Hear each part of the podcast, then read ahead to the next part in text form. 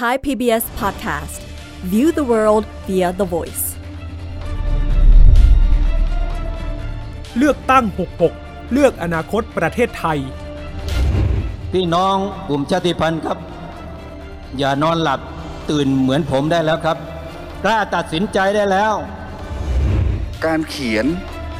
ให้เกิดความรักและความเข้าใจร่วมกันในความแตกต่างและความหลากหลายเนี่ยจะมีความจะมีนัยยะจำเป็นมาก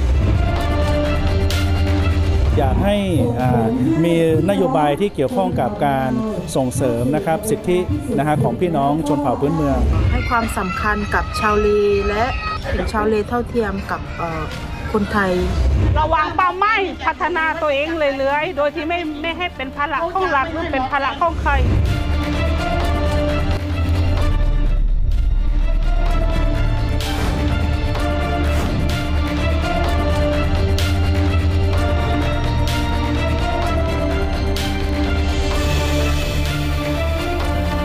ดีครับ สวัสดีค่ะ ต้อนรับเข้าสู่เลือกตั้ง 66 เลือกอนาคตประเทศไทยครับ เวทีสื่อสารแง่มุมการเมืองที่จะติดอาวุธให้กับพวกเราทุกคน รู้จริงรู้เท่าทันพักการเมืองก่อนการเลือกตั้งครับ อยู่กับผม อุรชัยสอนแก้ว และคุณวิภาพรวัฒนวิทย์ครับ อย่างที่ได้ฟังเมื่อสักครู่นะคะ เป็นเสียงประชาชนกลุ่มชาติพันธุ์ หลากหลายสาขาอาชีพ หลากหลายชนเผ่าพื้นเมืองค่ะ ปฏิเสธไม่ได้จริง ๆนะคะ คุณอุรชัยครับระยะหลังการเมืองไทย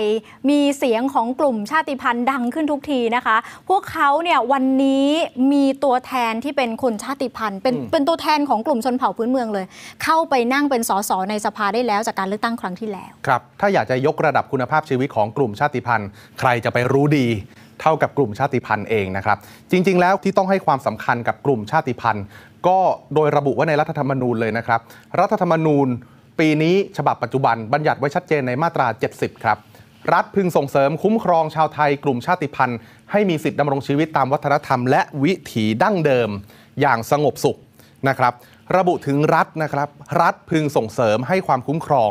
ให้สิทธิ์ในการดำรงชีวิต ให้สิทธิ์ ในการใช้ชีวิตตามวัฒนธรรมตามวิถีอย่างเป็นสุข ก็หมายความว่ากลุ่มชาติพันธุ์ในไทยที่มีอยู่กว่า 60 กลุ่ม มีตัวเลขประมาณการเชื่อกันว่าไม่น่าจะน้อยกว่า 6 ล้านคนละค่ะนะครับไม่น่าจะน้อยกว่า 6 ล้านคน กลุ่มนี้ต้องได้รับการคุ้มครองดูแลจากรัฐอย่างเท่าเทียมกัน และนี่คือประเด็นที่มันยิ่งจะดังขึ้นมาในช่วงเวลาหาเสียงเลือกตั้งแบบนี้นะครับค่ะยิ่งถ้าพวกเขาได้แสดงออกถึงศักยภาพความสามารถนะคะ คนกลุ่มนี้แหละจะเป็นต้นทุนในการขับเคลื่อนเศรษฐกิจของประเทศในหลายมิติ นี่ต้องถือว่าเป็นกำลังสำคัญ แล้วก็คิดเป็นสัดส่วนผู้มีสิทธิ์เลือกตั้ง ไม่น้อยนะคะ แต่ที่ผ่านมานโยบายรัฐยังมีข้อจำกัดค่ะทำให้คนกลุ่มนี้กลุ่มชาติพันธุ์ชนเผ่าพื้นเมืองยังคงเจอปัญหาที่กระทบต่อชีวิตอยู่หลายมิติ ปัญหาสำคัญสำคัญที่กลุ่มชาติพันธุ์ ซึ่งอยู่ในเขตป่าอยู่ในพื้นที่สูง กลุ่มชาวเลที่อยู่ในพื้นที่ทรัพยากรทางทะเลยังคงเจอเรื่องใหญ่คือสิทธิในที่ดินทำกินอื เวลาที่นักข่าวของเราต้องไปทำไปรายงานข่าวปัญหาในพื้นที่ค่ะส่วนใหญ่นะครับไม่ใช่ทั้งหมดแต่ส่วนใหญ่คือเรื่องของที่ดินนะอืมตัวผมเองก็เคยไปบ้างนานแล้วนะครับ ก็เป็นเรื่องของที่ดินทำกินเหมือนกันนะครับค่ะ ถูกเปลี่ยนสถานะใช้คำนี้คงไม่ผิดค่ะคุณอุรชัย เพราะว่าจริง ๆ ชนเผ่าพื้นเมืองเหล่านี้ อยู่ก่อนที่จะมีพรบอุทยานต่างอืมๆด้วยซ้ำอยู่ก่อนจะมีการประกาศเขตพื้นที่ป่า จากเป็นผู้บุกเบิก วันนี้สถานะของพวกเขากลายเป็นผู้บุกรุก จากบุกเบิกกลายเป็นบุกรุก มันก็เลยเกิดมุมมองที่เป็นด้านลบ ทางสังคมเวลาที่มีการสื่อสารกันครับตอนนี้ก็เลยมีความพยายามในการช่วยกันพูดคุย แล้วก็สร้างความเข้าใจนะคะ หลายชุมชนถูกขับไล่ภายหลังเข้ามาอยู่ในพื้นที่ที่มีการประกาศเขตอนุรักษ์ หรือว่าเขตอุทยานภายหลังค่ะทำให้หลายชุมชนไร้ที่ดินทำกินต้องเปลี่ยนวิถี กลายไปเป็นแรงงานรับจ้างในเมืองอะค่ะ ก็เลยทำให้วิถีดั้งเดิมเปลี่ยนไป จะสังเกตเห็นชัดเจนว่าวันนี้ยังกลุ่มชาวเล หลายคนไม่สามารถออกเลได้ครับต้องขายเรือ ครับแล้วก็เปลี่ยนวิถีชีวิตนะครับ ซึ่งขัดต่อรัฐธรรมนูญไหมนี่ในบรรดานักสังคม นักสิทธิมนุษยชนยังพูดคุยกันอยู่เลยเรื่องนี้นะครับ เวลาที่คุณวิภาพรอธิบายว่ามันมีปัญหาเรื่องของที่ดินทำกินคำศัพท์ที่จะได้ยินบ่อยในข่าวก็คือ กฎหมายอืมอุทยานกฎหมายป่าไม้ไปครอบทับพื้นที่ไปครอบทับบ้านของเขาประโยคนี้จะได้ยินบ่อยครับ แล้วมันกลายเป็นประเด็นที่ทำให้ถ้ามีสังคมบางกลุ่มมองเข้าไปแล้วอาจจะไม่ได้เข้าใจ หรือ รู้ไม่ลึกซึ้ง อ่า หรือว่ารับข่าวแค่อาจจะยังไม่เยอะมากพอ กลายเป็นมุมมองเชิงลบไป กลายเป็นมุมมองเชิงลบมันเกิดอคตินะครับแล้วกลายเป็นมองว่ากลุ่มชาติพันธุ์เนี่ยไปตัดไม้ทำลายป่า ค่ะกลุ่มชาติพันธุ์ไปเผาป่าบุกรุกป่า อะไรในลักษณะนี้ซึ่งหลายพื้นที่ก็มีความพยายามต่อสู้ว่าเขาอยู่มาก่อนนะครับทำให้คนกลุ่มนี้เนี่ยถูกมองว่าถูกกดทับ ถูกละเมิดสิทธิ ในที่ดินของตัวเองในวิถีชีวิตของตัวเอง ค่ะ นอกจากประเด็นนี้ยังมีเรื่องของสัญชาติ แล้วก็การไร้สถานะบุคคลนะคะ ซึ่งก็ส่งผลกระทบต่อปัญหาด้านการศึกษาของเยาวชนชาติพันธุ์ที่ไม่สามารถเข้าถึงได้ หรือบางส่วนเป็นการเข้าถึงแบบไม่สอดคล้องกับวิถีชุมชน ส่งผลต่อการพัฒนาที่ไม่เชื่อมโยงกับคุณค่าทางวัฒนธรรม และวิถีชีวิต ที่เขาพึ่งพิงผูกโยงกับผืนป่าและทรัพยากรธรรมชาติ ประเด็นสำคัญคือวันนี้เราเห็นชุมชนชาติพันธุ์ขาดการมีส่วนร่วม ทั้งในระดับท้องถิ่นระดับชาติและยังไม่มีนโยบายอะไรที่จะส่งเสริมวิถีชีวิตให้มั่นคงยั่งยืนอืมทีนี้คราวนี้เราลองดูกลุ่มชาติพันธุ์อย่างที่คุณอุรชัยบอกมีไม่น้อยกว่า 6 ล้านคนเท่าที่มีการสำรวจ นี่ตีเป็นตัวเลขกลมๆนะคะ แม้ข้อมูลจะไม่ชัด แต่ปฏิเสธไม่ได้นะคุณ 6 ล้านนี่ก็ถือว่าไม่น้อย 6 ล้านไม่ได้หมายถึงว่าเป็นผู้มีสิทธิ์เลือกตั้งทั้ง 6 ล้านนะครับ อันนี้คือกลมใช่ไหมกลมๆว่านับมีรวมการทั้งหมดสำรวจว่ามีชาติพันธุ์ในประเทศไทยเท่าไหร่ประมาณ 6.1 ล้านครับแต่ที่คุณบอกว่าไม่ได้ถือว่าเป็นผู้มีสิทธิ์เลือกตั้งเพราะบางคนยังไม่มีสถานะทางทะเบียนอืมยังไม่ได้บัตรประชาชนอืม แต่ก็มองข้ามไม่ได้นะคะครับเพราะในยุคนี้สังคมเราเปิดกว้างยอมรับความหลากหลายทำให้เราเห็นศักยภาพของกลุ่มชาติพันธุ์มากขึ้น หลาย ๆ ชุมชนชาติพันธุ์มีวิถีวัฒนธรรมที่ผูกโยงพึ่งพิงกับผืนป่า และกลายเป็นคลังอาหารของเมืองในช่วงโควิด เราจะเห็นกลุ่มชาติพันธุ์ที่อยู่บนพื้นที่สูงปลูกผัก แล้วก็ส่งอาหารมายังคนเมือง ซึ่งตอนนั้นเจอโควิดหนักเลยนะคะ ที่สำคัญหลายคนเป็นแรงงานขับเคลื่อนเมืองครับและปฏิเสธไม่ได้ว่าภูมิปัญญาของชาติพันธุ์นั้น ถ้าเอามาพัฒนาจะหนุนเสริมทั้งเรื่องการท่องเที่ยว เรื่องมิติเศรษฐกิจฐานรากได้เป็นอย่างดี อันนี้เป็นประเด็นที่เราชวนคิดแล้วก็มองภาพของชาติพันธุ์ครับนโยบายสำหรับกลุ่มชาติพันธุ์ ก็ต้องยอมรับความจริงละค่ะว่า ไม่ใช่นโยบายหลักในการหาเสียงของพรรคการเมือง มันต้องเป็นนโยบายที่ออกมาเฉพาะนะครับ เหมือนกับที่ 2 สัปดาห์ก่อนเราพูดถึงนโยบายเฉพาะสำหรับผู้หญิงค่ะนะครับคือนโยบายในภาพรวมเนี่ยทุกคนก็จะได้หมดใช่ไหมแต่สำหรับสิ่งที่ผู้หญิงเท่านั้นที่ต้องเจอก็ต้องเป็นนโยบายเฉพาะสำหรับผู้หญิง สิ่งที่กลุ่มชาติพันธุ์เท่านั้นที่จะเจอ มันก็ต้องเป็นนโยบายเฉพาะสำหรับกลุ่มชาติพันธุ์ สมมุติว่าเราที่อาศัยอยู่ในพื้นที่ที่เป็นเมือง มีระบบสาธารณูปโภค สมบูรณ์พร้อมแบบนี้นะครับหากว่าวันหนึ่งโครงสร้างที่เป็นปัจจัยพื้นฐานของเราหายไป เราจะใช้ชีวิตยังไง นั่นคือสิ่งที่กลุ่มชาติพันธุ์บางคนเขาสื่อสารออกมาครับบอกว่ามันเป็นเรื่องปกติของเขาครับไม่ใช่เรื่องที่ต้องมานึกภาพอะไรนี่คือเขาเจอทุกวัน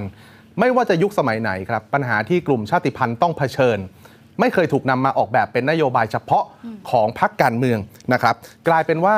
ในทางการตลาดเขาอาจจะมองว่ากลุ่มชาติพันธุ์มีสัดส่วนประชากรผู้มีสิทธิ์เลือกตั้งน้อยกว่ากลุ่มอื่น แต่ปัญหาในชีวิตของคนกลุ่มหนึ่งไม่ใช่สมการทางการตลาดครับ สุดท้าย ในสภาที่เพิ่งสิ้นวาระไป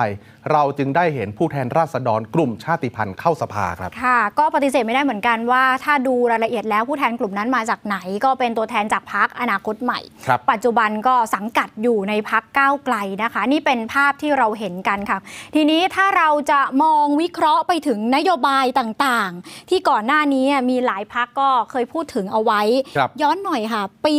62 คุณอุรชัยคุณเห็นนโยบายอะไรช่วงปี 62 บ้าง จริง ๆ ในกลุ่มนโยบายของเขาเนี่ยคิดดูง่าย ๆ เลยนะครับ ก็จะรวมเป็นหมวดของที่ดินอืมวัฒนธรรมและกฎหมายจริง ๆ แล้วอันนี้ผมเอามากว้างๆแต่ 3 อย่างนี้มันก็พอที่จะครอบคลุมปัญหาได้ พอที่จะช่วยแก้ปัญหาได้ ทุกครั้งที่เราบอกว่ากลุ่มชาติพันธุ์ต้องเผชิญโจทย์อะไรบ้าง ที่ดินทำกิน วัฒนธรรมวิถีชีวิตความเป็นอยู่ค่ะและกฎหมายที่จะไปช่วยแก้ปัญหาเหล่านี้ให้เขาไปปลดล็อก ค่ะ หลังการเลือกตั้งปี 62 เราได้ยินการพูดนโยบายที่เกี่ยวเนื่องกับการจัดทำเขต วัฒนธรรมพิเศษ ครอบคลุมพื้นที่การอยู่อาศัยของชาติพันธุ์ครับเราได้เห็นการผลักดันให้มีการตรวจสอบที่ดิน การคุ้มครองสิทธิ์ แล้วก็คำนึงถึงวัฒนธรรมชุมชน เรื่องการตรวจสอบเอกสารสิทธิ์เพื่อให้ความมั่นคงด้านที่อยู่อาศัย เห็นการเสนอให้ตั้งสภาชนเผ่าพื้นเมืองแห่งประเทศไทย เห็นการเสนอกฎหมายและแนวทางพัฒนาเศรษฐกิจที่เอื้อต่อความหลากหลายและหลักๆ มีการผลักดันพรบที่เกี่ยวเนื่องกับกลุ่มชาติพันธุ์ อีกสักครู่เดี๋ยวขยายให้ฟัง โดยเฉพาะความคืบหน้าของพรบครับ ย้อนกลับไปในการเลือกตั้งปี 2562 ค่ะ ตอนนั้นเนี่ยคอการเมืองฮือฮากันนะครับ ที่ได้เห็นว่าที่ผู้สมัครสวมชุดพื้นถิ่นของเขาอืมนะครับขึ้นเวทีไปปราศัย นี่คือณขณะนั้นเขาคือว่าที่ผู้สมัครสสของพรรคอนาคตใหม่ครับค่ะพรรคอนาคตใหม่มีว่าที่ผู้สมัครสสจากกลุ่มชาติพันธุ์ หลายกลุ่มนะครับ ทั้งชาวเผ่าลาหู ชาวกระเหรี่ยง ชาวมงชาวไทยใหญ่ ชาวปากากยอ มีอย่างน้อย 2 คนในจำนวนนี้ครับ สามารถเข้าสู่สภาในฐานะผู้แทนราษฎรได้ อย่างเช่นคุณนัทพงศ์สืบศักดิ์วงศ์นะครับที่ปรากฏในคลิปช่วงต้นรายการ ก็เป็นชาวชาติพันธุ์มงนะครับแล้วเขาก็ออกมาสื่อสารหลายเรื่องที่เกี่ยวกับปัญหาของกลุ่มชาติพันธุ์ เคยแม้กระทั่งสวมชุดพื้นถิ่นของเขาเข้าไปประชุมสภานะครับ ทีนี้สิ่งที่หลายคนจับจ้องกันก็คือ เมื่อเข้าไปในสภาแล้ว ผู้แทนชาติพันธุ์ จะเข้าไปผลักดันไอเดีย ผลักดันวิธีการแก้ปัญหาแบบไหน เพื่อที่จะนำไปสู่การแก้ปัญหาของกลุ่มชาติพันธุ์จริง ๆ ได้ ค่ะก็ชัดเจนนะคะว่าการที่สวมชุด พื้นถิ่นเข้าสภา นี่ไม่ใช่ไม้ประดับทางการเมือง แต่ครับต้องบอกว่าเขาตั้งใจจริง ๆ ที่จะเข้าไปผลักดัน เนื้อหาเพื่อยกระดับคุณภาพชีวิตของชนเผ่าพื้นเมือง แล้วก็ได้เห็นในช่วงเวลาที่ผ่านมา แต่ก็มีมุมหนึ่งของกลุ่มภาคประชาสังคมนะคะ ที่พอเห็นการตื่นตัวว่ามีกลุ่มชาติพันธุ์เข้าไปในสภาเมื่อปี 62 เขาก็ออกมาสะท้อนเสียงกันเหมือนกัน ว่าหลักๆ แล้วเนี่ยทุกพักการเมืองควรจะ ให้ความสำคัญกับสมการนี้อืมคือการมีตัวแทนของกลุ่มชาติพันธุ์เข้าไปเป็นส่วนผสมครับในการพูดคุยเรื่องนโยบายด้วยเหมือนกันนะคะปฏิเสธไม่ได้ครับว่าการมาของพรรคอนาคตใหม่ มันนำไอเดียใหม่อืมๆวิธีคิดใหม่ๆ มาสู่พรรคการเมืองที่มีอยู่ในประเทศณขณะนั้น ยกตัวอย่างเช่น การมาของผู้แทนชาติพันธุ์ การมาของผู้แทนกลุ่ม LGBTQ+ ค่ะนะครับ การมาของกลุ่มคนที่เป็นคนรุ่นใหม่มีแนวคิดสดใหม่จริง ๆพรรคการเมืองที่เป็นคู่แข่งผมมักจะยกตัวอย่างพรรคประชาธิปัตย์เพราะเขามีโครงการที่ค่อนข้างชัดค่ะอย่างเช่นกลุ่มนิวเดมอืมนะครับกลุ่มนิวเดมก็เป็นการเอาคนหน้าใหม่คนที่เป็นคนรุ่นใหม่เลือดใหม่ ๆขึ้นมา แต่ว่าขับเคลื่อนได้อย่างจริงจังมากมายขนาดไหนในยคอการเมืองทราบดีอยู่แล้วพรรคเพื่อไทยนี่โอ้โหมาเยอะนะครับบรรดาทายาทนักการเมืองบรรดาคนรุ่นใหม่ทางการเมืองเข้ามาโชว์ว่าเราก็มีคนรุ่นใหม่เหมือนกัน นี่คืออิทธิพลที่เกิดขึ้น จากการมาถึงของพรรคอนาคตใหม่ เรื่องนี้คอการเมืองก็ไม่ปฏิเสธว่ามันเกิดขึ้นจริง สัดส่วนเรื่องของความหลากหลายนะครับมันเป็นเทรนที่สะท้อนมาถึงปัจจุบันนะครับ ปัจจุบันนี้ก็ยังมีอยากจะใช้คำว่าผลกระทบหรือว่าได้รับอิทธิพลมา เรื่องของความหลากหลายเนี่ยทุกวันนี้เราก็ยังเห็นนะครับ ถูกต้องค่ะ แล้วเอาเฉพาะนโยบายที่เกี่ยวเนื่องกับกลุ่มชาติพันธุ์เนี่ยจากปี 62 ถึงวันนี้ดูเหมือนว่าจะมีหลายพัก ก็หยิบฉวยนโยบายที่เกี่ยวเนื่องกับเรื่องการยกระดับคุณภาพชีวิตชาติพันธุ์เข้าไปอยู่ในนโยบายของพักครับในการหาเสียงเลือกตั้งรอบนี้นะคะ แต่ตัวของพักเก้าวไกลเองเนี่ยก็สารต่อเจตนารมณ์ของอนาคตใหม่นะถ้าเราดูจากการประมวลภาพนะคะ ก็มีข้อมูลออกมาค่ะว่าล่าสุดนโยบายของพักเก้าวไกลก็ขายเรื่อง สวัสดิการทั่วหน้ากลุ่มครับ ชาติพันธุ์ เรื่องการแก้ไขปัญหาที่ดิน เรื่องแก้ปัญหาสัญชาติสถานะบุคคล เขตวัฒนธรรมพิเศษการสร้างงานสร้างเศรษฐกิจก็ยังพูดถึงอยู่ รวมไปถึงพูดถึงการยกระดับให้เป็นซอฟต์พาวเวอร์ด้วย ครับ เชื่อมโยงกับการกระจายอำนาจสู่ท้องถิ่น แล้วก็เชื่อมโยงกลุ่มชาติพันธุ์ทั่วโลก นี่เป็นนโยบายจากก้าวไกล ดูจะละเอียดมากกว่าสมัยเป็นพรรคอนาคตใหม่อืม จากประสบการณ์ 4 ปีที่ผ่านมา ตกผลึกมากขึ้นครับแต่เพื่อไทยเองก็มีเหมือนกันครับอืมเพื่อทางไทยตอนเขาไปสัญจรที่พื้นที่ภาคเหนือ เชียงใหม่เชียงรายนะครับ ตอนนั้นก็มีการพูดกันบนเวทีนะครับพรรคเพื่อไทยเนี่ยไปเมื่อวันที่ 25 กุมภาพันธ์ครับ บนเวทีปราศัยพวกเขาก็ขายนโยบายที่มันเกี่ยวข้องกับกลุ่มชาติพันธุ์ด้วยเหมือนกัน และพวกเขาก็ยืนยันไอเดียนี้ด้วยการคัดเป็นโค้ดคำพูดของบรรดาแกนนำที่ขึ้นเวที ไปเผยแพร่ตามสื่อสังคมออนไลน์เหมือนเป็นหลักฐานส่วนหนึ่งว่าเขามีไอเดียนี้มาขายเป็นนโยบาย อย่างเช่น การแก้ปัญหาที่ดินทำกินครับค่ะปัญหาที่ดินทำกินของกลุ่มชาติพันธุ์ ถ้าพรรคการเมืองจะบอกว่าเขามีไอเดียในการช่วยเหลือ หรือว่ายกระดับชีวิตความเป็นอยู่ของกลุ่มชาติพันธุ์ เรื่องของที่ดินทำกินนี่พลาดไม่ได้จริงไหมครับและข้อที่สองครับผลักดันกฎหมายส่งเสริม และคุ้มครองกลุ่มชาติพันธุ์ มีการเสนอไอเดียคนอยู่กับป่า แก้ปัญหาที่อยู่อาศัยของกลุ่มชาติพันธุ์ นี่ก็เป็นไอเดียที่หลายคนมองว่ามันไม่ใช่ของสดใหม่หรอก ในบรรดากลุ่มนักสังคม หรือว่ากลุ่มนักสิทธิมนุษยชนเขาคุยเรื่องนี้กันมาตั้งนานแล้ว เป็นเรื่องที่เคลื่อนกันอยู่แล้ว แต่ตอนนี้พักการเมืองหยิบจับเข้ามาค่ะขายเป็นนโยบายนะครับอืมถ้าจะบอกว่ามันมีมุมไหนที่สดใหม่บ้างมันก็มุมนี้แหละครับที่ผ่านมาไม่เคยเห็นนะครับค่ะถูกต้องค่ะ แต่ว่าด้านหนึ่งก็เป็นเรื่องที่สังคมรู้สึกว่าเอออันนี้มันเป็นประเด็นที่ขยายกว้างมากขึ้นนะคะ แต่อย่างไรแม้ว่าเรื่องการยกระดับคุ้มครองชีวิต และสร้างความยั่งยืนให้กลุ่มชาติพันธุ์จะถูกพูดถึงมาอย่างต่อเนื่อง และเข้าสู่ระดับนโยบายเข้าสู่สภาหนักๆในช่วงปี 62ด้านหนึ่งเราปฏิเสธไม่ได้นะคะ ว่าสิ่งที่ไปไม่ถึงไหนคือการผลักดันพรบที่เกี่ยวเนื่องกับสถานะบุคคล และการยกระดับคุณภาพชีวิตของกลุ่มชาติพันธุ์นี่แหละครับดิฉันเลยอยากจะประมวลให้ฟังอืมว่าที่ผ่านมาในช่วง 4 ปีที่ผ่านมาการผลักดันกฎหมายที่เกี่ยวเนื่องกับพรบชาติพันธุ์ มีกี่ฉบับแล้ว รวมๆมี 6 ฉบับเชื่อไหมคุณ โอ้โห เยอะนะ6 ฉบับแต่ไปไม่ถึงฝันสักฉบับหกฉบับนี้เป็นร่างเป็นร่างที่ค่ะแต่ละอะแต่ละพักแต่ละกลุ่มเส พนอยายามเข้ามาดันกันเข้าไป แต่ไปไม่ถึงฝันคือไม่ผ่านเลย ไม่ผ่านยังยังไม่เข้าสภาเลยด้วยครับซ้ำมีร่างหนึ่งจ่อๆจะเข้าสภาแต่อ่าก็ยังไม่เข้า เพราะว่าสภาปิดไปซะก่อน ลองดูทีละร่างนะคะ กลุ่มไหนเสนอกันเข้ามาบ้างค่ะ ร่างแรกค่ะเป็นร่างพระราชบัญญัติส่งเสริม และคุ้มครองชาติพันธุ์ ร่างนี้เสนอโดยพักก้าวไกล ถูกตีความเป็นร่างเกี่ยวกับการเงินการคลังอีกแล้วคุณ ต้องให้นายกรัฐมนตรีเซ็นอีกแล้ว ใช่ค่ะครับร่างที่2ค่ะ ร่างพระราชบัญญัติขจัดการเลือกปฏิบัติต่อบุคคล ร่างเนี้ยจริง ๆ เสนอโดยนักวิชาการ นักกฎหมายด้านสิทธิมนุษยชนครับและผู้มีสิทธิ์เลือกตั้งจำนวน 11,790 คน ก็ถูกตีความเป็นร่างกฎหมายการเงินอีกแล้ว ร่างการเงินอีกอะฉบับที่ 2 การเงินแล้วที่ฉนะบับที่สองนะครับ ไปฉบับที่ 3 ค่ะ ร่างพระราชบัญญัติส่งเสริม และคุ้มครองชาติพันธุ์อืมร่างนี้เสนอโดยพักเพื่อไทย ก็ถูกตีความเป็นร่างการเงินอีกแล้วค่ะคุณคะการเงินอีก ฉบับที่ 3 แล้วนะ ฉบับหน้าผมเริ่มมันจะเดาได้แล้ว ไปฉบับทีสี่4 ค่ะ ร่าคงรับพระราชบัญญัติสภาชนเผ่าพื้นเมืองแห่งประเทศไทย ร่างนี้เสนอโดยภาคประชาชนนำโดยคุณศักดา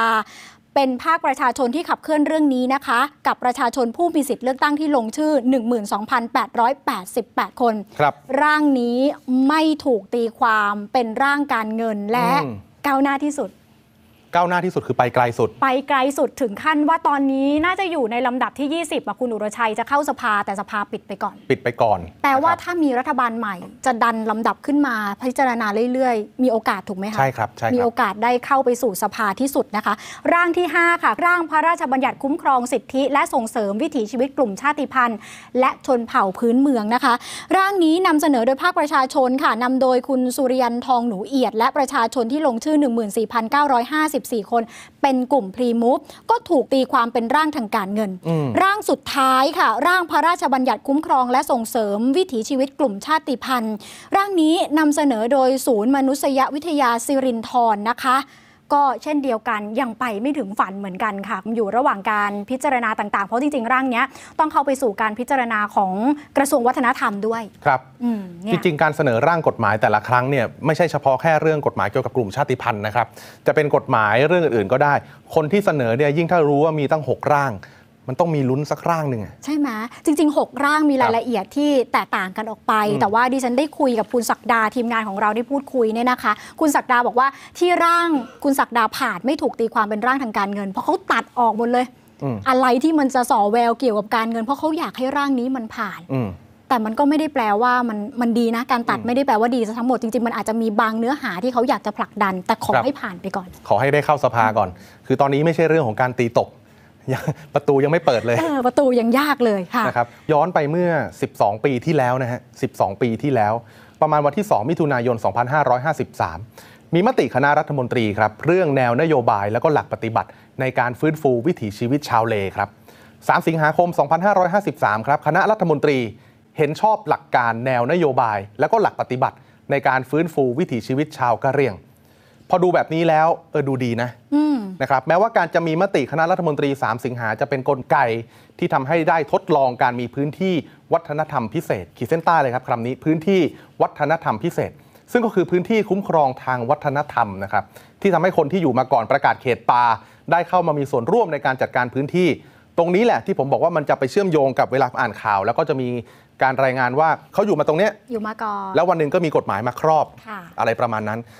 มติคอรมอนี้ ออกแบบมาเพื่อจัดการปัญหานี้ ถูกต้องค่ะ ตอนนั้นยังไม่มีการผลักดันร่างกฎหมาย มติคอรมอคลอดมาก่อนตั้งแต่ปี 53 แต่ว่าแน่นอนแหละค่ะ ในทางปฏิบัติมติคอรมอก็ยังเล็กกว่ากฎหมายอยู่ดีครับการทำความเข้าใจกับหลายหน่วยงาน อย่างเช่น กระทรวงทรัพยากรธรรมชาติที่มีทั้งกรมอุทยาน กระทรวงมีกรมป่าไม้อยู่ในมือเนี่ยนะคะ จะทำความเข้าใจมติคอรมอนี้ บนโจทย์ที่ทั้งหมดก็ถือกฎหมายของตัวเอง มันเป็นเรื่องยากอืมนำมาสู่การผลักดันกฎหมาย แต่ทั้งหมดทั้งมวลเรากำลังอธิบายว่า 12 ปีที่ผ่านมา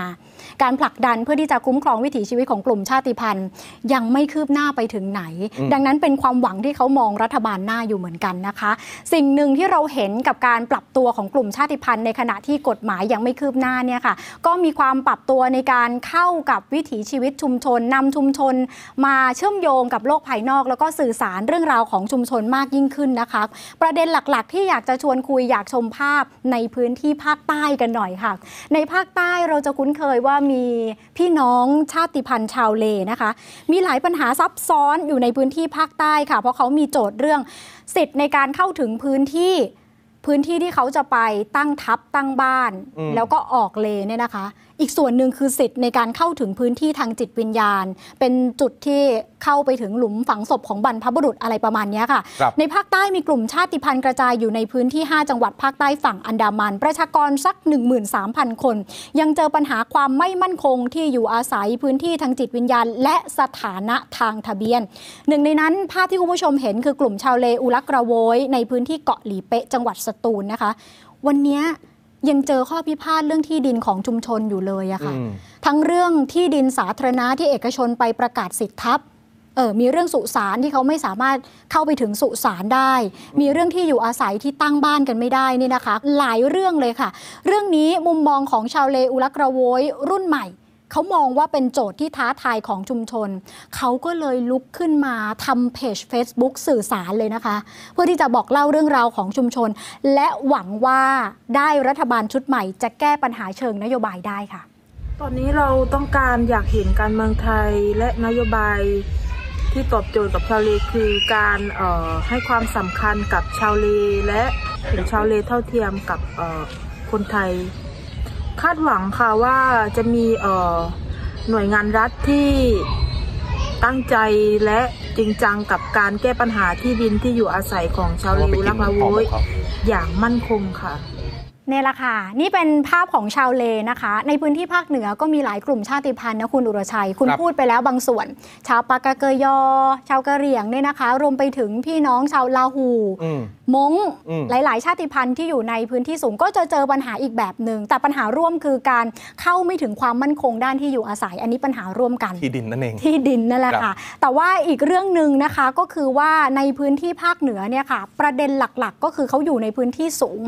ต้องอยู่และพึ่งพิงกับป่าไม้ ป่าไม้บางส่วนถูกประกาศเป็นเขตอุทยานแห่งชาติ บางส่วนอยู่ในพื้นที่ของกรมป่าไม้ การใช้ชีวิตค่อนข้างลำบากนะคะ ซึ่ง แม้ว่าจะมีมติครมประกาศออกมาแล้วว่าให้คุ้มครองวิถีชีวิตกลุ่มชาติพันธุ์ แต่เรื่องนี้ก็ยังมีกลุ่มชาติพันธุ์ถูกจับอยู่บ่อยอืมๆว่าเป็นผู้บุกรุกเนี่ยค่ะคุณผู้ชม เราก็พยายามสื่อสารเรื่องนี้มาอย่างต่อเนื่องนะคะ แต่มุมนึงเนี่ยมีนโยบายของรัฐช่วงหนึ่งที่ประกาศออกมาว่าอยากจะให้คนออกจากป่า มันก็เลยยังกลายเป็นปัญหาถึงปัจจุบัน คนออกจากป่านี่เรื่องใหญ่มากนะครับ เรื่องใหญ่ค่ะถ้าเกิดว่าคนที่ว่านั้นเขาอยู่กับป่ามาตั้งแต่แรก นั่นแหละค่ะนะครับแม้ว่าจะมีความพยายามในการไปพิสูจน์สิทธิ์นะคุณสำรวจจับ GPS เลยนะอืมแต่ว่าสุดท้ายก็ยังไม่ครอบคลุมผู้ชุมชน ยังคงมีปัญหานี้อยู่เออวิธีการผมเคยได้ยินว่ามีแม้กระทั่งไปตรวจดูโครงกระดูกอะของบรรพบุรุษ DNA เลยอะค่ะเพื่อที่จะใช้สืบ DNA หาว่าเขาอยู่มานานขนาดไหนแล้ว มันนานก่อนหน้าที่กฎหมายจะมาครอบจริงหรือเปล่าอ่าอย่างนั้นอาจจะเป็นกรณีโป่งลึกบางกลอยอืมชาวปากากยอที่บางกลอยที่มีการตรวจ DNA ครับแต่มันยากมากคุณกว่าจะได้อะไรแบบเนี้ยค่ะครับมันมันพิสูจน์กันอย่างยาวนานนะคะ ดังนั้นความหวังก็คือเรื่องกฎหมายในการผลักดันกับรัฐบาลหน้า ลองฟังเสียงตัวแทนบางส่วนที่สะท้อนกับเราค่ะประเด็นปัญหาหลัก ๆ ที่เราประสบอยู่ณขณะนี้ โดยเฉพาะเรื่องของที่ทำกิน โดยเฉพาะเรื่องกฎหมายป่าไม้ที่ดิน ที่ยังเป็นปัญหาอยู่นะครับณขณะนี้ อันนี้เป็นเรื่องแรกที่ผมคิดว่าจะทำยังไงจะไปปรับปรุงเปลี่ยนแปลงนโยบาย หรือว่าทำให้มีมาตรการที่ไปสนับสนุนให้พี่น้องที่อยู่ในเขตป่า ซึ่งเขาก็อยู่มาก่อนที่จะประกาศเขตป่าเนี่ยสามารถอยู่ได้อย่างยาวนานในอนาคต ที่สองคือเรื่องของวิถีวิถีชีวิตที่เขาดำรงอยู่ในเขตป่าได้จริงๆแล้วเนี่ยเขาก็ยังมีอองค์ความรู้ภูมิปัญญาจะทำไงให้หน่วยงานต่างๆ ที่เกี่ยวข้องหรือหน่วยงานรัฐมาส่งเสริมสนับสนุนให้เขาสามารถ ดำรงวิถีของเขาได้อย่างต่อเนื่องยาวนานแล้วก็ถือว่าเป็นสิ่งสำคัญที่เราคาดหวังว่าภาคต่างๆ จะพยายามเก็บประเด็นปัญหาเหล่านี้ไปสู่การ ปรับปรุงแก้ไขปัญหาในเชิงนโยบาย เพื่อจะมาตอบโจทย์พี่น้องที่อยู่ในในเครือข่ายชนเผ่าเนี่ยเองก็อยากจะฝากถึงอ่าผู้สมัครนะครับทุกพรรคการเมืองเลยนะครับอาอยากให้อ่ามีนโยบายที่เกี่ยวข้องกับการส่งเสริมนะครับสิทธินะฮะของพี่น้องชนเผ่าพื้นเมืองอย่างเช่น เรื่องของสิทธิการเข้าถึงการบริการสุขภาพ เรื่องของการศึกษาต่างๆ ทุกเรื่องนะฮะอยากจะให้พรรคการเมืองต่างๆ ได้บรรจุนะฮะนโยบายเรื่องพวกนี้ไว้นะครับไม่อยากให้อ่าพี่น้องชนเผ่า ซึ่งเป็นประชาชนกลุ่มเฉพาะเนี่ยลืมนะฮะถูกลืมนี่คือไอเดียและก็ความต้องการค่ะนะครับผมมานึกย้อนถึงสิ่งที่อาจารย์ปริญญาคุยกับเราไว้ทุกครั้งเลยเวลาพูดเรื่องพวกเนี้ยเสียงประชาชนมันจะดังสุดๆเลยฮะช่วงเนี้ยนะครับ ตอนนี้แหละ ช่วงที่พักการเมืองเขาเปิดตลาดขายนโยบายกันนะครับ แต่ว่าถึงตรงนี้แล้วมาตั้งคำถามว่านโยบายแบบไหนครับ ที่มันจะตอบตอบโจทย์ การคุ้มครองแล้วก็การแก้ปัญหาให้กับกลุ่มชาติพันธุ์ คุณผู้ชมมองว่าต้องเป็นนโยบายขนาดไหน มันจะต้องออกแบบไว้อย่างละเอียดถี่ถ้วนขนาดไหนครับ เราพูดคุยประเด็นนี้ครับ กับคุณอภินันท์ธรรมเสนา นักวิชาการจากศูนย์มานุษยวิทยาสิรินทรครับ ซึ่งมีข้อเสนอถึงพักการเมืองครับอืมน่าสนใจนะครับ ต่อจากนี้นโยบายเพื่อกลุ่มชาติพันธุ์ ต้องไม่ใช่แค่การสงเคราะห์นะครับ ต้องไม่ใช่แค่การสงเคราะห์ หรือแก้ปัญหาเฉพาะหน้าอีกต่อไป แต่เขามองถึง การแก้ปัญหาที่เฉพาะเจาะจงมากกว่านั้นครับ เชื่อมโยงกับโครงสร้างทางสังคมและก็วัฒนธรรมนะครับ มีการเข้าถึงสิทธิขั้นพื้นฐาน รักษาอัตลักษณ์ และทำให้พวกเขากลุ่มคนชาติพันธุ์ มีตัวตนในสังคมได้อย่างแท้จริงครับในเชิงความเข้าใจต่อชาติพันธุ์ที่มีอยู่เนี่ยแหละ มันทำให้คนเนี่ย คิดว่ากลุ่มชาติพันธ์ก็คงเหมือนคนทั่วไปมั้งเป็นคนด้วยกับแบบทั่วไปมั้งอะไรเงี้ยครับมันก็เลยทำให้การกำหนดนโยบายเนี่ยมันเป็นลักษณะแบบที่เรียกว่าแทนที่จะไปเสริมศักยภาพเขาเนี่ยกลายเป็นนโยบายที่ลักษณะที่เรียกว่าเป็นการสงเคราะห์นะที่ทำให้เขารู้สึกว่าด้อยเอ่อคล้ายๆสูญเสียศักยภาพไปอีกเนาะหรือบางทีเนี่ยเราก็มักจะคิดว่าเออเรื่องแบบนี้แก้แบบนี้ดีกว่า เช่นเรื่องที่ดินไม่มีก็อาจจัดสรรที่ดินให้เลย คนละเท่านั้นเท่านี้ไร่นะแต่ว่าในความเป็นจริงเนี่ยชาติพันธุ์ก็ไม่ได้มีวิถีแบบนั้น เพราะฉะนั้นอันนี้คือความ คือผมก็จะว่าความรู้แล้วก็ทัศนคติของคนในประเทศในสังคมไทยเนี่ยยังยังมีข้อจำกัดอยู่มากเรื่องชาติพันธุ์ก็เลยทำให้การกำหนดนโยบายเนี่ยยังมีข้อจำกัด การออกนโยบายชาติพันธุ์เนี่ยมันจึงไม่ใช่เป็นเรื่องของการแก้ปัญหาที่ที่ที่เชิงประเด็นอย่างที่เคยทำมาในอดีต เช่นเขาเขายากจนก็โอเค แก้ปัญหาเรื่องความยากจนเขามีปัญหาเรื่องสิทธิไม่มีประชาชนก็แก้เรื่องสิทธิบัตรบัตรประชาชนอย่างเงี้ยมันมันเป็นการแก้ไขปัญหาเชิงประเด็น ผมอยากจะให้มอง ปัญหาเเรื่องชาติพันธุ์เนี่ยเป็นกลุ่มเป้าหมายหรือกลุ่มประชากรเฉพาะที่การกำหนดนโยกำหนดนโยบายต่างๆ ต้องเชื่อมโยงถึงกันหมดในทุกๆ ส่วนนะครับ เพื่อจะให้คนกลุ่มนี้เนี่ยมาเป็นกลไกสำคัญในการพัฒนาประเทศได้ คุณอภินันท์เนี่ยยังทิ้งท้ายนะครับ บอกว่าในเวลานี้สังคมกำลังให้การยอมรับความหลากหลายค่ะนี่ไม่ใช่แค่เรื่องวัฒนธรรมไม่ใช่แค่เรื่องกลุ่มชาติพันธุ์อย่างเดียวนะมันเป็นเรื่องของสิทธิความเป็นมนุษย์ สิทธิมนุษยชน ความเท่าเทียมนะครับเขามองว่านี่แหละโอกาสที่ทุกๆพักการเมือง รวมถึงรัฐบาลใหม่ รัฐบาลหน้านี้ จะต้องส่งเสริมปกป้องคุ้มครองกลุ่มชาติพันธุ์ เพราะว่าถ้ายังปล่อยปละละเลย หรือว่าปัญหาที่เกิดขึ้น ยังไม่ได้รับการแก้ไขมันอาจจะนำไปสู่ความขัดแย้งก็ได้อืมซึ่งความขัดแย้งก็มีหลายระดับนะครับ อาจจะเป็นความขัดแย้งในทางความคิดค่ะหรือวัฒนธรรมที่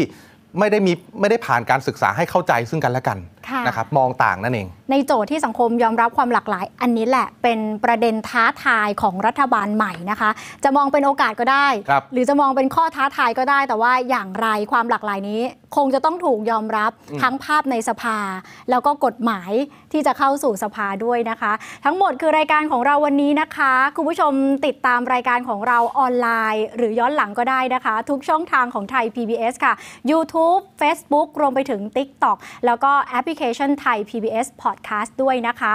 จันทร์ถึงศุกร์หน้ากลับมาคุยกับเรา 2 คนใหม่นะคะ สัปดาห์หน้าเดี๋ยวมีคุณบุษรินมาด้วยนะคะครับกลับมาคุยกันใหม่วันนี้หมดเวลาแล้วค่ะ สวัสดีค่ะ สวัสดีครับ